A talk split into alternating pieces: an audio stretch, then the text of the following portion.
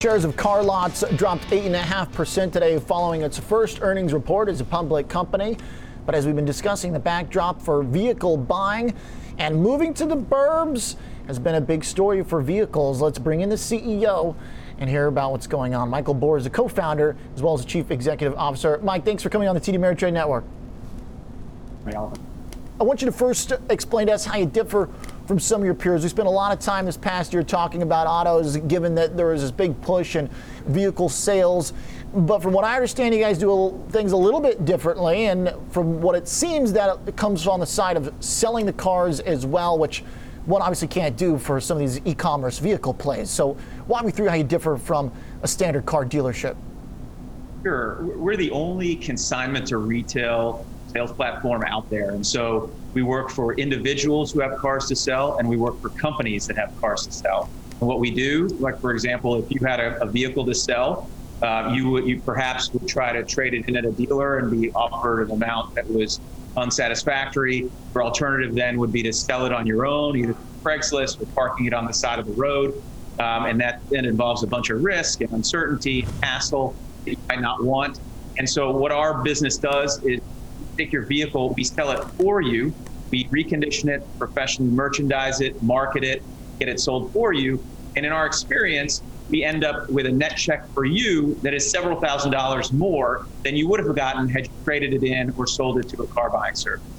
But we do that for the consumer seller of a vehicle, and we do it for big corporations and fleet management companies, banks, OEMs, um, Fortune 500s, any any business that has vehicles to sell, we sell vehicles for them. Now we do that through our omni-channel platform. So whether you'd like to buy a vehicle, you're a buyer, whether you'd like to buy a vehicle fully online or fully in our hub, face to face with uh, someone who can help you do that buying, um, we can handle it any which way. And, and most people are somewhere in between. They begin their journey online, and at some point they transition off of the online journey because they want some help. It's a intimidating process to buy a vehicle. It's often a very expensive purchase, financing involved. There are lots of questions. And so our full omni-channel platform uh, infuses a bunch of humanity into a, a, a process that can fully technologically Michael, you mentioned that when you were buying price, uh, buying cars, it sounded like you're saying that there's sort of a guarantee or a known that you're going to be giving a price higher than what one would get elsewhere. How do you how do you know that? Yeah, so you know we work with um, the assumption that the wholesale values are less than retail values. I think that's a, a general rule that a lot of people buy into. Uh, what a what a, a dealer is willing to pay you for your trade in is a wholesale value. What a company can sell a vehicle for at an auction is a wholesale value. What happens in the supply chain of vehicles, those vehicles then get reconditioned, professionally marketed and sold by some dealers, and they sell it at a retail value. Well, with us, we'll sell your vehicle for you at retail, and net of our fee, expenses required to get that vehicle prepped for sale, you'll end up with something much greater than wholesale value. And in our experience, it's thousands of dollars. Hmm.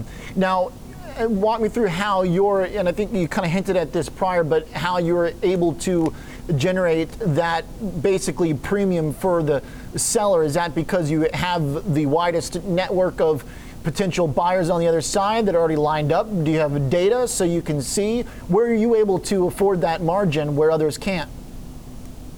Yeah, well, the others uh, the others get the margin; they just keep it for themselves. Okay. We're a service a seller that takes that margin that the dealer would otherwise get, and we essentially split it between us and the seller who's selling the car. So it's it's much like consignment in okay. any other industry. Uh, people consign furniture, they consign clothes, uh, and with us, uh, they can consign vehicles. And we, again, we professionally merchandise and market these vehicles. So these vehicles are everywhere across the country for anybody to buy, and we price them competitively with retail. So if you see a Jeep Wrangler, like you just saw, um, at, priced at a, a, an online or physical dealership, our pricing will be slightly less than that. But we don't own the vehicle when we're selling it. You still own it while we're selling it. And then once we sell it, we cut you a check for that retail amount less the fee that, that we uh, charge, about a thousand dollars, and you end up with several thousand dollars more than you would have had you accepted the low uh, dealer offer for that vehicle. Now, is I could be jumping too far uh, to conclusions here, but it sounds like then, as far as the competitive advantage for you, it seems like this is a scale game where if you are able to, if you're not taking that premium that the competitors are, this is about making scale and making car sellers and the customer aware that you exist so that they go to you instead of the peers. I mean, it sounds like basically what you're doing is just taking the pricing model and pretty much undercutting it and then gaining customers through that way, right? Part of it is scale, which is why we're growing three to four cities, three to four hub markets a quarter over the next several years. Uh, we'll add 14 to 16 hubs this year to, to build that scale. But part of it, and the bigger part, is just a, a what we think is a better business model. Uh, we don't have the, the risk or the cost of holding inventory because that inventory is held by you until we sell it for you. So That's a big, big portion. Part. Yeah. So, you know, a, a, dealer has to go out and buy a whole bunch of vehicles. Uh, they take those on their balance sheet uh, uh as risk capital. They have to pay uh, fees and uh, interest rates, interest on the floor plan that they use to finance all those vehicles.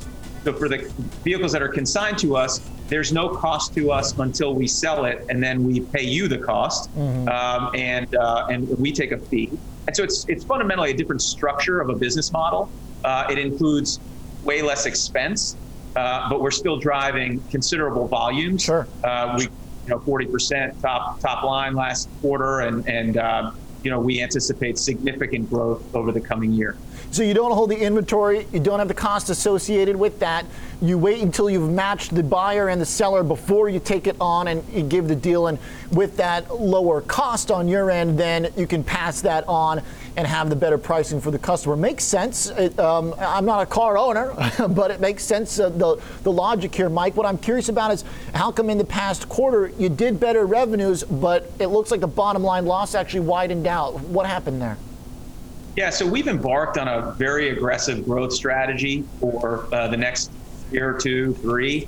Uh, we're, we're tripling the size of the business this coming year. Um, now, we did our gross profit and our GPU grow very nicely 2020 over 2019. Um, and we anticipate significant growth uh, this coming year as well. All that growth comes with, you know, additional uh, corporate expenses and SG&A that, that were all, you know, very predictable. So um, you know, we we believe we're operating to our plan and uh, essentially you know, driving the top driving the top line very attractively. Okay.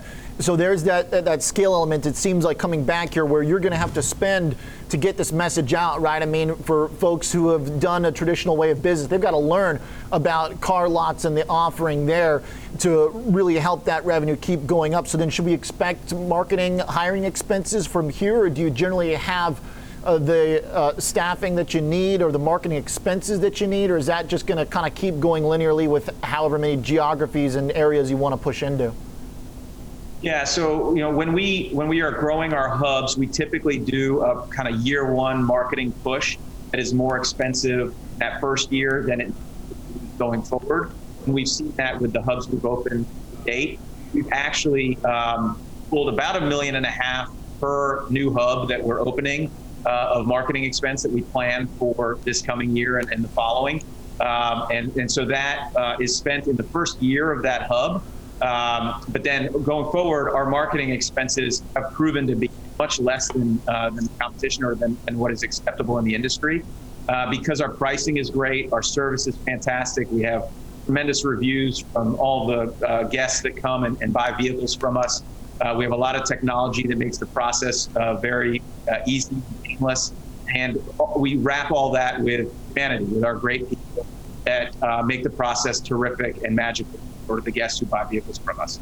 Okay. Mike, thanks for the details here. Really appreciate uh, the uh, the description and uh, the deep dive into the business model. Let's uh, keep in touch for sure. Awesome. Thank you very much for your time. Thank you. Michael Bors, the co-founder and CEO at CarLotz.